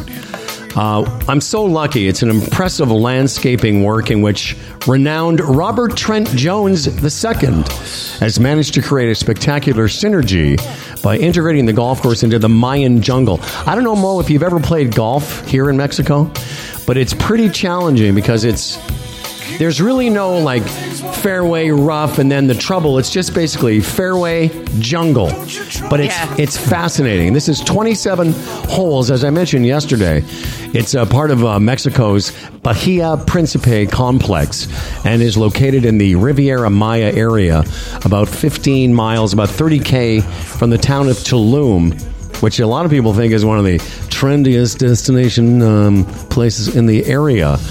And again, I've been really lucky. The people there, as again I mentioned yesterday, the people there have been so kind to me, and I, and part of the reason I'm getting to play there, beside this um, announcement, is um, my brother and his lady are uh, they they're members there, and, and and you know like a lot of courses in Mexico, you know. There's packages available. If you're a resident, you can always find a, a, a deal. And PGA Riviera Maya is no exception. If you're staying at the complex, you know, it's not too expensive. Even if you're booking online, which you can do at uh, PGARivieramaya.com, even if you're doing that, it's pretty reasonable. If you're in this area between Playa and Tulum, even if you're staying in Cancun, it's going to be worth the drive. PGA Riviera Maya is the uh, winter home of uh, Swing Thoughts, the uh, golf podcast. uh, that's what I'm saying. It's my winter home, and uh, and, and you know, another thing, I, I didn't mention this yesterday, but I'm taking Spanish, and I've been taking it for a long time. This last time, I've been on a six or seven week run of taking uh, lessons, and uh, it's kind of cool because I get to, you know, to do my lesson and then go to the golf course and try out different words and. I'll just say in a word, I'm pathetic. It's really ridiculous. Like, but I was the guys there that work there. One in particular, Sergio, is my contact. They're so kind when it comes to my stumbling through Spanish. So I've learned a bunch of you know golf terms, and uh, yesterday I learned this term. You know, one of the things I uh, I like to say is a not as a joke, but you know, one of the things you know when people say how you doing, I say, well, every day is a gift. You know, I, I know it seems weird, but I kind of believe that. And I just I learned this phrase yesterday from one of the caddies. Well, not one of the caddies, one of the guys that works there. As I said, en español, how would I say this? And uh, every day's a gift is todos los días es un regalo. Regalo. Regalo. Todos los días es un regalo. And uh, it certainly is at pgarivieramaya.com. Okay. Do the uh, do the Spanish also have, have a, a different like is the word for birdie and eagle the same? Yeah. Same as or they've got a different term for that? That's a great question. I've played I've played golf in Spain and Portugal. Portuguese? And, Portuguese. Portuguese. um, I speak a little Spanish. I studied it for years. in I love it. It's a beautiful language, but they use the same words. Uh, at least they did in Spain in the pro shop, or maybe they were just they were be speaking Spanish, but they they use the same. You know, Yeah, here's the kind of Spanish I speak. Like I can say a bunch of stuff, and I'm doing I'm doing okay online. Like I'm doing the Duolingo course. It's just when I say it out loud, and somebody says something back to me. That's where I, because the, because the things. listening. Yeah, it- no, it, no, it's because it goes by so fast. Like I can, you know, like I, I go to the same coffee shop every day, and I say, uh, "Yo quiero una café uh, decaffeinado uh, san uh, um, crema, por favor." Y, uh, and I, I can say that pretty well. I Yeah. just basically ask for a decaf coffee, no cream, and then they'll come back with a question like, "Do you want something to eat?" And I'm like, I'm st- standing there, like you know, a child, like, "Huh." And they're like, we ask you the same thing every day, gringo. Yeah. We're asking if you want something to eat. Anyway. um, th- they speak Spanish is a language spoken very rapidly. Yes. and that's what throws you. I, I studied it for years, and finally went to like I studied Spanish for nine years, and finally went to Spain, telling everyone we'll be okay. I can speak Spanish. Yes. And we arrive, First of all, in Spain, they have like at least half a dozen dialects, and that don't sound at all like each other. And we were there the, f- the first day, and pe- and I'd say "Buenos dias," and then they just start, to, and I had no idea because you couldn't, you can't, your ear can't keep up. Why is it that, and I, I, I don't know if you've ever had this experience, Dan, but why is it that, like, it, it- when it comes to writing and reading it, and then this is what I've been doing on my course, I, I, you know, when I'm prompted to guess the missing word or what did you hear, I, I can do it in, in sort of slow time. But as you just said, Maureen, like, when the conversation starts beyond what I was expecting, I'm just lost. Um, but I really like because to try. fo- because your focus is is you're so focused on trying to tra- you know like translate it in your head right. It probably just takes Yes. a while to your processor can't react as fast No, that's exactly it, Dan. I know, Mo, like, I, I don't know if you ever got in, in all your Spanish that where you stopped going back and forth, because that's what I do. I go, okay, I want to say this. What are the words that mean that? And then if they say this, what will I say? You need to take a. I don't know what your course is like, but I mean, you can study Spanish all you want. The best course I ever took was conversational Spanish, where they mm. didn't. They just, just dispensed with the, the the textbooks and the the grammar. I mean, you had to have some grounding, but then all you did was converse. So after a while, you relax and actually listen, and it's almost like You know, when you go to see a Shakespearean play, and for the first ten minutes you can and can't understand anything, Mm-hmm. the im- iambic pentameter is foreign, and then your brain kind of clicks, and all of a sudden it's like, oh yeah, I can totally understand what they're saying. The same thing I think applies to listening to another language when you stop worrying about what you're going to say Yeah. And just relax. It's like hypnosis. It's like your golf swing. No, yeah, you're right. Get out of your head. It's exactly it, and, and you're and I'm I'm I'm thinking of transitioning to another app where it's just it's called Gritty Spanish. It's just conversational. Um, meanwhile, we're gonna have Dan. can you hang on a second because we're gonna have to uh, transition here um, Yes. and start talking about the uh, amazing world of electric vehicles.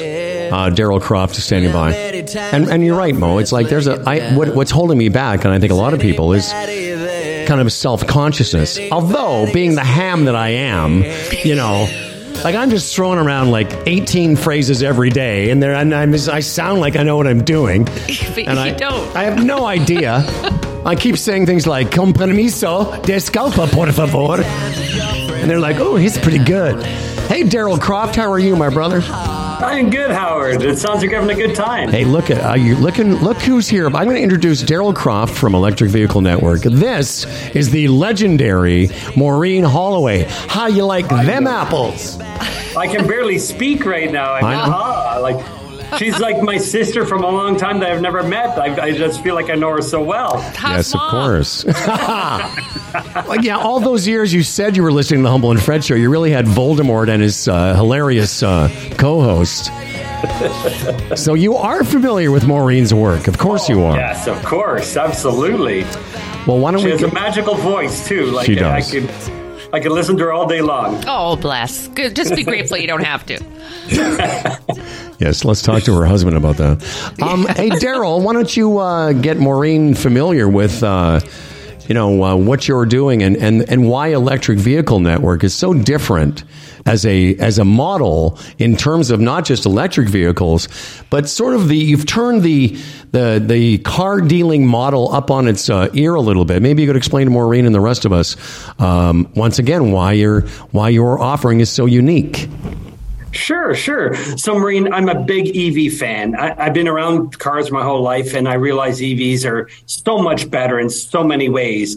But we've got a lot of people that have to have that experience, right? And and uh, if you've never been in an EV, you really don't know what I'm talking about. So, I started thinking, how can people figure out if it's for them if they like it. And and it's really hard to think someone's just going to buy an EV without knowing what they're what they're getting into. So we launched a service so that people could rent a variety of EVs for a day or a week or whatever they want. Because also when you buy a vehicle it's not just you. It's your kids it's your significant other it's your pet. Who's going to like the car or not right? So we, we launched this system allowing people to try it and then they could buy it they could buy that car or they could buy something like it. So instead of thinking you're going to a place with hundreds of cars sitting around collecting ice and dust, we have a wide selection. When you pick what you want and you figure out, and most people when they come in, they think they have one idea in mind, but at the end they choose a different vehicle when they get mm-hmm. to try it out. So you avoid that mistake and then at that point you figure out oh i like this i don't like that it's worked out really well because nowhere can you really try before you buy on on an ev and and we focused on the pre-owned because we deal in reality uh, EVs are in such high demand. You, we have so many people on the list for years waiting to get a new EV. So why wait for years? Why not get into something today? That's that's how we operate. Well, you know, and Maureen, I was going to say, you know, we've all bought cars before, and so sometimes, you know, you, you sort of have an idea what you want. You go into the dealership, you take it for a test drive, and then you leave with it, or you make, make the purchase then. But having never really been into an electric vehicle until the day I met you, like I, didn't know what it was going to be like. It's a completely different experience. But what you've done too, Daryl, is you know, you go to a dealership, whether it's an, uh, an EV or not, you sort of get a little test drive, and that's it. You don't know if you're going to like that car for the weekend, for the week. But what you did, Daryl, that's so unique is that you can rent an EV from Daryl for 24 hours or seven days and really get to kind of absorb the experience. Isn't that right? Yeah, it really is. And, and the more you get into an EV, because people are worried about the simplest thing, plugging it in. Mm. But if you never did it before, it's like, oh, that's scary. Where am I going to go? So you actually have to have enough time with the vehicle to go to try it where you live, where you work, see how it is. And then you go, wow, this is nothing. It's simple, right? And then, but you do need an app. Like if you're going somewhere to where you've never been, the app tells you where the chargers are. So you go through that little bit of learning experience that everyone is going to go through through. All Canadians are going to go through. Just a matter of when they do, right? So we know there's uh, millions of people going to go through. We said let's get out of the gate early. And as Howard said, traditional car business isn't built that way. What you mean? You're going to take my car for the week and maybe you'll keep it, maybe you won't. Who does that? But we figured it's the only way to help people do it. And and it's been really well received so far. It's just we're still small and new here in Toronto, so people are learning about us, but the word is spreading pretty quick. Well, I can tell. I, my husband has a an EV, and uh, oh. yeah, bought one a year and a half ago, and loves it. We all love it. Um, and yeah, the infrastructure is really growing. And I was really worried that you can't go anywhere without knowing where the next stop is. Mm-hmm. And you have to plan ahead because, you know, we, for example, we can't get to our cottage without stopping in Parry Sound, but they're set up for that. And so you build that in. You need 20 minutes to recharge and go grocery shopping. So really, it, in, it makes you more mindful, to use that word again and yeah. um, and of course it's environmentally uh, worthy. You know, I was going to ask you about that because here's the funny thing: like in the in, in the wintertime, basically from the end of the golf season to the beginning of the next golf season, I'm really. I don't really go outside the city very much. So I've now had access to one of Daryl's cars for, what are we saying, Daryl? November, December, January. I have never once, because I've charged it in my garage. So I'm about to, when I get back from this uh, holiday, experience what it's like to plan. And but I've been doing some research, Daryl. It's they're ubiquitous. I love that they're word. Everywhere. They're yeah. everywhere. And you know, like when people say that's always the big pushback. What if you want to go and what if you want to drive for nine hours? First of all, I don't want to drive anywhere for nine hours. Um, I, I, I don't. I'm not going on road trips. I sound like a cranky old man. But but to drive it in the city, Daryl, I have never worried once about running out of um, uh, electricity. And I love this part of it, Mo. I love just driving by gas stations. What's yeah. up, gas stations? Who cares? You know? It's amazing. Yeah.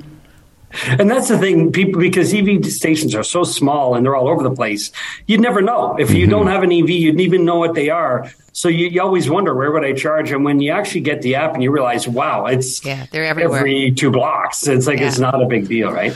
Um, I want to uh, tell everyone it's evnet, E-V-N-E-T dot C-A. And what we're talking about is literally on the landing page. You can book your rental, you can book your test drive, you can buy a used car. It is the future, not only the vehicle itself, but the way that Daryl has set this up. And uh, everyone that works with you, uh, my buddy Maeve, everyone there is so good. You'll have a great experience. And like I said, you know what? You're not sure? Try for a day. Try for the weekend. And then you'll have a chance to kind of absorb the experience. And uh, as always, Daryl, my friend, uh, great to talk to you. Hasta luego. Uh, mucho gusto, mi amigo. I'm throwing out. I'll be down there in a couple of weeks. Maybe I'll track you down. I, I would, won't, but uh, I would I'll love it, man. The thing, son. All right, brother. You take care. Thanks, my friend. Thanks. Nice seeing you, Maureen. Nice seeing you. Sure. Bye bye. Look at Maureen adding value to the entire experience. I happen to have one, so that is so cool. What do you have? What are you driving? A, a Tesla. I love uh, them. Sadly, uh, John got it. I, I'm my. I'm giving up my. We're. This is an interesting topic. I think for a lot of people. Um, my lease. I have a, uh, my own car. I have my own car. Oh, look at you. Uh, yeah. my lease is up in April, and we're going to uh, try a one car family. Now, I bought John an e bike for Christmas. Wow. So I plan to be the one car driver. yeah, John, here's yeah. the e bike. Enjoy yourself. Well, I'll tell you what, I, I was, um, when I met Daryl, you know, I was, in, I thought, yeah, this is kind of cool. And I got rid of my car. But uh, and I took Dan. I've been driving. I've driven a couple of Teslas. I've driven a Kona, which is kind of cool. It's an SUV. But I took Dan out one day in the fall in a Tesla, and, and we were like two kids. I I took him for a spin. Then I said, "Now you drive it." It's pretty. It's pretty interesting, isn't it? Mm-hmm. It's different, and it it it goes like spit. Oh yeah, Dan. Hey, talk, yeah. Dan, talk about that moment when I said, "Hey, you want to see how fast a Tesla goes?" yeah, I felt like it was in a jet plane or something. Oh, It was the the uh, the G forces were an actual factor, unlike my vehicle. and Yeah, quiet at the same time too. So it's, you're not used Yeah. to that takeoff without any noise. You know, That was a part that I, I did not anticipate. I didn't understand. Um, I don't really understand engines that much, but I had no idea how quick the Tesla was because there's no interruption. Anyway, um, I want to thank uh, Colin Mochrie and um, the other guy. can't really- help you. I can't remember Assad. See? Assad. Thank you. I never got his last name. That's why I stopped. You notice I stopped saying it? Yes, I noticed. Yeah. Uh, Assad Meki, I believe is his name. Yeah, all that Assad. Ah. And, uh, tomorrow on the show, uh, Fred's traveling High-level today. stuff going oh on. yeah, I tell you, Yeah, I that- wrote. that- I made notes. that's uh, that's almost as good as the uh, uh, sarcasm sarcasm. Oh, the, sar- the wide sarcasms. the shitty I wanted bit to I tell tried. you about that. Yeah, I was. I thought that was good. No, it was, it was horrible. I'm, I'm ashamed of the whole thing. Yeah. Um, I do want to thank you, though. Man, I've so enjoyed uh, catching back up with you, Maureen. Uh, real Same. pleasure. Same. You're a I'll very be Fred kind. anytime. Well, we appreciate it. And uh, tomorrow on the show, Bill Brioux makes his uh, regular uh, monthly appearance. Uh, Dan Duran, I wish you good luck today. Thank you very much. Um, this is a big uh, day and uh, early in a relationship. You uh, you can't drop the ball. You have to do what you have to do. And, and listen, I think the fact that you've allowed the Christmas tree to continue is also part of it. Winter bird tree. Yeah, yeah. Um, and uh, without uh, any further ado and delay, thank you again, Maureen. This episode of Humble and Fred was brought to you by Bodog, the Retirement Sherpa, the Chambers Plan, Erin Ventures, evnet.ca, and GoDaddy. We read all those emails, Humble and Fred at humbleandfredradio.com. Liking and subscribing really helps us out, and so does giving us all the hearts and stars. For Humble and Fred, I'm Dan Duran, and remember, enjoy every goddamn day.